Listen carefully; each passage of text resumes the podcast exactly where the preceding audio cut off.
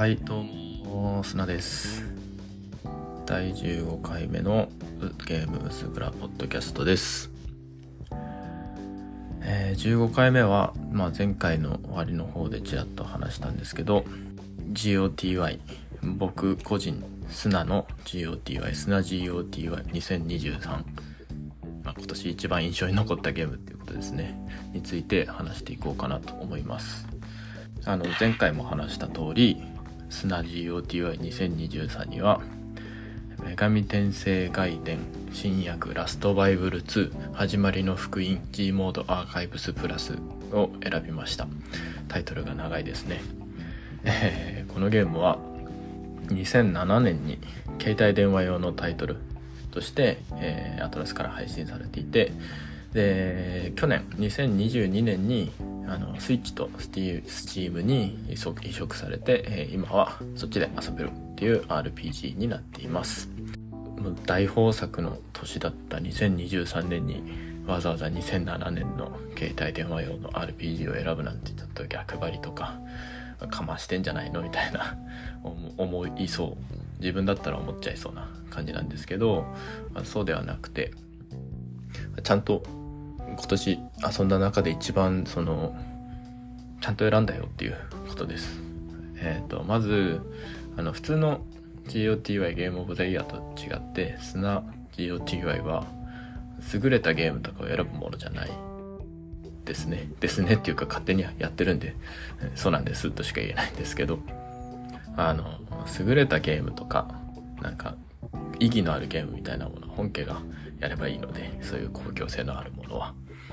あとかもやりたい他の人がやればいいもんなんで、まあ僕のやつではその年一番そのゲームと関わるにあたって自分の近くにいたもの。自分のと関わったものがを選んでます。今年結構やっぱり面白いのいっぱいあったんですけどね印象深いもの。あのやっぱり「ゼルダのティアーズ・オブ・ザ・キングダム」とか「えーピクミン4」「マリオ・ワンダー」「ニンテンド多いですね。あとはそうですね「えっと花」これはもう花札が面白いというだけなんですけど女の子をアバターにして花札対戦をするみたいなシンプルなアプリですね。花札のめちゃくちゃなこうクソゲーと紙一重みたいなゲームバランスのやつが一番今年一番熱くなったかもしれないです。とかシーフーとか、えー一番遊んで、えー一番長い間やったっていうとスプラトゥーン3か3ズどっちも3ですけど3ズかなと思いますね 正直。もう何年もやってるんですけど。でもその中でゼルダかシーフーかこのラストバイブル2かで迷ったんですね。でもその中で選んだっていう感じです。ゼルダは間違いなく面白いんですけど、まあ僕個人的にはブレス・オブ・ザ・ワイルドの方が好きだったなっていうのがあってっていうのはあのティアーズ・オブ・ザ・キングダムのが面白い。確実に面白いんですけど何回もやりたくなるのはブレス・オブ・ザ・ワイルドかなっていう感じです。なんか続編だからこうあるっていうのはわかるんですけどゴテゴテしてるんですよね。あの登る時も一気に登れるしそこからピュって降りれるしなんでしょうね。なんか道にいっぱい復興用の資材が置いてあってもそれはいつでもウルトラハンドで遊んでってことだと思うんですけどそういう様子とかがちょっとゴテゴテしていて僕的にはブレス・オブ・ザ・ワイルドのあの静かさとかちょっとティアーズ・オブ・ザ・キングダムと比べればですけど密度の薄さとかそのあたりのが肌に合ったなっていう感じですね。はいじゃあちょっとラストバイブル2の話しましょうか。えっ、とこの新薬ラストバイブル2っていうのはあの女神転生シリーズの外伝であるラストバイブルシリーズというのがまずありますと。でそのラストバイブルシリーズの外伝みたいなものです。ややこしいですね。あのラストバイブルシリーズと新薬ラストバイブルシリーズがあるんですね。で新薬とはついてるものの、えー移植とかリメイクじゃなくて全く別のストーリー全く別の世界観になってます。はい。でもう1と3があってこれ、えー、これ以外に1と3があるんですけどちょっとそこは未プレイです。ただストーリー上のつながりはあるにはあるらしいんですけど、まあ、そんなに気にしなくても全然遊べました、えー、そうですね。このこのゲームをゲームオブザイヤーに選んだ理由っていうのは簡単に言うとまあここ12年で僕のプライベートの置かれてる環境みたいなところとゲームで描いてるテーマっていうのをバッチリマッチングして3月にプレイしたんですけどそれ以降ずっと自分の頭の中にあったんですね。だからもう自分の隣にずっといたっていう感じです。はい。なんで、まあ、今年選ぶならこれかなっていう感じで選びました。でも身も蓋もないぐらい簡単にまとめるとあ生きるのって大変だよね辛いよねっていう話なんですね。はい。ちょっとゲームのところ話していきます。えー、っと RPG です。で女神転生シリーズの、えー、の系譜の RPG なんで、まあ、悪魔と交渉して仲間にして、えー、合体させて強くするみたいな要素があります。で、まあ、2007年の携帯電話の RPG としてはかなり遊びやすい方かなと思います。今から15年前ですけどね。16年前か。はい。ちゃんとそのコンパクトな中に悪魔と交渉して仲間にするとかあとはあの悪魔合体でちゃんと新しい仲間作れるとかそういうその女神転生シリーズらしいところはちゃんと入ってますと。でしかも適度に寄り道要素もあるんですね。ちょっと行かなくてもいい場所があったりあの最初からちょっと高難度のダンジョンが通り道にあって入ろうと思えば入れるとか。あとはちょっと強化要素がここ行くとちょっと強い仲間敵と戦えて倒すといいものがもらえるとか。でもコンパクトゲーム全体はコンパクトなんですけどあまり実は窮屈感は感じさせないような作りになってます。ちゃんとクリア後の裏ボスも結構います。23体いますね。はい。まあ、で、携帯電話のスペック、当時のスペック上、まあ、ゲーム画面って、本当にゲームボーイカラーとか、よくてゲームボーイアドバンスぐらいの感じなんですけど、まあ、ゲームデザインはその分、その、まあ、2007年相当ですけど、それあの進化したものが搭載されてて、あゲームってこう、マシンのスペックとか技術が進歩して、こう、ファミコン時代から今のものに見た目が変わってるみたいなのあると思うんですけど、ちゃんとゲームデザインもあの年月を経て進化してるんですね。なんでまあ今のゲーム開発者とかが仮にファミコン発売当時の1985年とかに80何年とかにタイムスリップしてファミコンでゲーム作ろうってなったとしても当時のゲームとは全然違うものができるはずなんですよ。あの技術はその頃のものを使うとしてもゲームデザインの考え方としてあのいろんなものが洗練されてきてるので。なんでその頃のこの頃の携帯電話のゲームって割と見た目と見た目の、えー、レトロさと作りの新しさみたいなのが同居してた時代かなと思います。はいでゲーム本体の話をするとゲームバランスはまあまあ大雑把です。あの結構ですね攻撃魔法とかが中盤序盤ぐらいしか役に立たないんですね。中盤以降あのあまりボス戦とかに役に立たなくなってきてあのメインキャラ人間キャラが3人4人いるんですけど必殺技がまあボスの主なダメージソースになりますだから仲間は必殺技使えないんでタルカじゃ攻撃力アップとか回復とかあとは状態上ちょっと巻くみたいなサポート役しかできなくなるっていうところはあります。まあ、その分やることがはっきりしてるんであんまり迷わなくていいんですね。あんまり戦術とか戦い方も考えずに強い敵が来たら必殺技打って、まあ、勝てなかったらレベル上げてバンってやるみたいな、えー、感じなんで、まあ、あんまりあのしっかり考えたくないんだよとかそういう時の僕の気分とも相まって、えー、結構良かったんですね。はい。まあ、ダンジョンごとに出てくる悪魔とかも3種類ぐらいずつなんで図鑑とかもあるんですけど埋めるのがめっちゃ簡単です、こら辺のコンパクトさゲーム自体のコンパクトさっていうのは、まあ、自分的には良い方向にその時働いたなと思います、まあ、負けたら大抵レベル上げりゃ勝てるしやることはタルカジャで攻撃力上げて必殺技打つっていう感じなんで、はい、ただ、えっ、ー、とボスとかあのラスボスあたりのあたりは結構厳しくてそのあたりである程度達成感とかも味わいました。はい。でストーリーですね。あこのゲームの時は遊んだ人は大体ストーリーの話をするかなと思います。女神転生シリーズって割とハードめな、えー、展開が多いかなと思うんですけどこの中でもなかなか一二を争うようなハードめな、えー、ストーリーになってます。えー、世界はですね、ファンタジーの世界ですけど、剣とこ、剣と魔法がある世界ですね。そこで、疫病が世界中に蔓延してるんですね。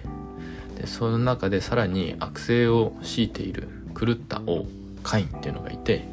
えー、それを倒すたびに主人公が出るっていうのが、え、始まりです。とにかくテキストの切れ味がすごいですねなんか全然もう忘れられないようなキストとかその短い中にバシバシ入っていてあのしびれます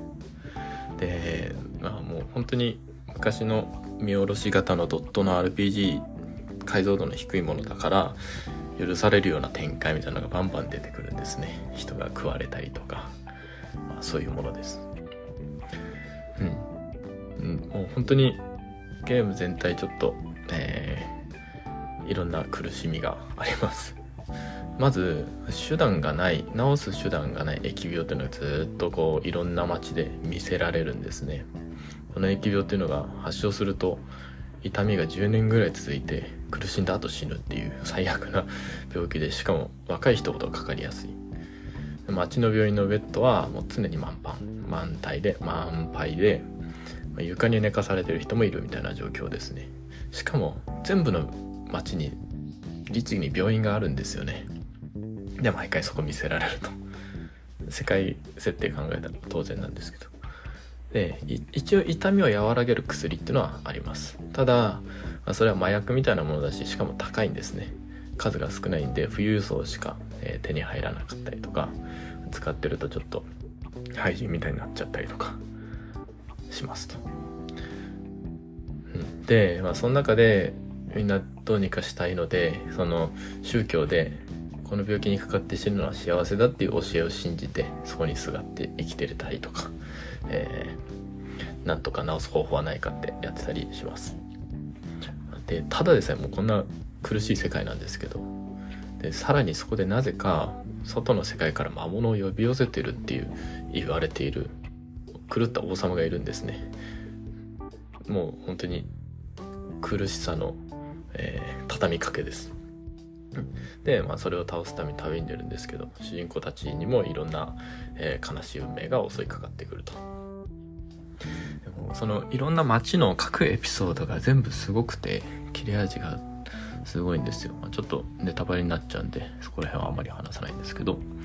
ま、行ったはいいけど、お前らには何もできんからどっか行けっておじいちゃんに言われたりとかですね。あとは、あの、せっかく魔物から助けて、命を助けたのに、その人はもう病気にかかっていて、あの時死にかかったのになんで助けたんだって言われるとか、他にも助けた人が、まあ、感謝してくれるんですけど、後日全然違うことで死んじゃったんだよねっていうことを 知らされたりとかですね。とにかく、えー、苦いです。なんか自分が何かを変えられると思ってやるんですけど実際はあんまり変えられなかったりとか全然違うところで悪影響があったりとかするのを見せられる、えー、辛いですね。はい。なんでこんなに辛い内容なのかっていうとこのゲームがあのモチーフとしてですね仏教でいう四苦八苦っていうのをモチーフにしてるんですね、えー、仏教でいう四苦八苦っていうのはあの生きてれば絶対に逃れることのできない8つの苦しみのことだと。言われてます。あのまず生老病死っていう生きる生まれてきた時点でも苦しみがあるとか必ず老いるよねとか病気かかると苦しい死ぬの苦しいこれはもう生きてたら逃れられないっていう4つ。さらに愛別陸温蔵エクグフトック幸運上腹っていう4つの苦しみがさらにあってこれちょっと社会的な苦しみ苦しみですね。生理的なものっていう。そういうものがあって合わせて吐く。っていう、え考え方です。つまりこのゲームってこう生きてる上で逃れられない苦しみとずっと向き合わされるんですね。はい。だから疫病もみんなどうにかしたいし恐怖から逃れたいんですけど逃れる方法がないんですよ。死ぬぐらいしかない。あの薬も開発しようとしてるけどあの開発できてないしあの自分がいつかかるのかどうやったらかかるのかもわからない。でそれとは別で魔物とかもいて、えー、どんどんどんどん別の苦しい状況とかが現れてくると。でその中でじゃあどうするんですかっていうのをずっと突きつけてきます。はい。あのまあ僕も でこの僕の自分の環境に帰ってくるんですけどプライベートのところで、まあ、結構あれですねあの年齢のところもあってあの結構苦しい状況みたいなのがいっぱいあって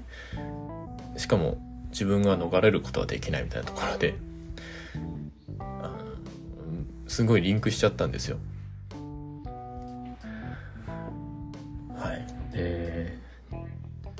あどうするのっていうのを結局考えていかないといけないっていうところでずっとこのゲームやって苦しいよなーって思いながらやってました。はい。うん、すごくもう刺さりましたね。多分忘れない、これからもずっと忘れないようなゲームになったなと思います。女神転生って、えー、いろいろハードなやつあって僕が知ってるやつだと PC でしか出てない「偽天女神転生」っていうのがあって偽物の、えー、点っていうのはあの経典の点ですね。それが今まで一番ハードだなと思ったんですけどこっちの方が心には残りましたね。はい、はい、プレイした人と話すとすごい印象的なシーンがたくさんあるんであああそこねっていう話がいっぱいできるものだと思います。はい。じゃあちょっとそこら辺も一応話そうかなと思うんでここら辺からはネタバレになるのでもし遊びたいっていう人がいたら飛ばした方がいいかなと思います。はい。あやった人と話すとまず必ずあれねってなるのはあのキラキラ星ですね。地獄の地獄の悲しすぎるキラキラ星何回流すんだっていうところでに最後の方に流すからもうほんとひどいですよね。あとはあのバステ山みたいなもう行く当てのなくなった老人だけが押し込められてる街でもう本当にただ病気にかかって死ぬのを待つみたいなところであただ怖がってるだけならまあわかるんですけど怖いのを紛らわすために必要以上にこう遊んで陽気に騒いでる人っていうのを見るのが逆にすごくいたたまれないっていうのがあってこんなことやんなくていいじゃんっていうぐらいまだやるのかっていうぐらいになりましたね。あとやっぱすごいのがこのゲーム中でずっと暗い影を落としててこう話進めるモチベーションにもなってく疫病でクリアして分かったのは結局誰がやったわけでもないんですよね。ラスボスの企みとかでもない。ただただあるだけっていうのやばいですね。あの 誰かの目論みとかじゃない。もう本当にただただ存在してる苦しみっていうのをマジかって思いましたね。結局あのラスボス倒したけどそれはラスボスが滅ぼすのを防いだだけで疫病消えてないですもんね。あれ？疫病って結局治ったんでしたっけ？治療薬とか出たのかな？わかんない。とにかく、私が巻きましたみたいなそういう話でもないっていうのをビビりましたね。あとはそのラスボスが死は苦しみ死ぬの死は救済だから人類皆殺しにしますみたいなこと言った時に多分ある程度のあの世界の人たちってそうだねってなると思うんですよね。そこら辺が割と実感持って、えー、味わえるゲームって初めてでしたね。ずっとプレイヤーも苦しんでるとこ見てきてるんでそうかもって多分ちらっとは思うんじゃないかなと思うんですよね。はい。あ、そこら辺の倫理観とかそういうところ揺さぶってくる、えー、すごい印象に残るゲームでした。はい。もし機会があったらやってみてください。はい。そんな感じです。えー、そんな感じで今日は終わろ思いますえっ、ー、と連絡先とかお題箱とかは、えー、お便りフォームとかは概要に書いてあるんで、もし聞いて何か、えー、反応してくれると、えー、喜びます。はい。じゃあ今日はそんな感じで終わります。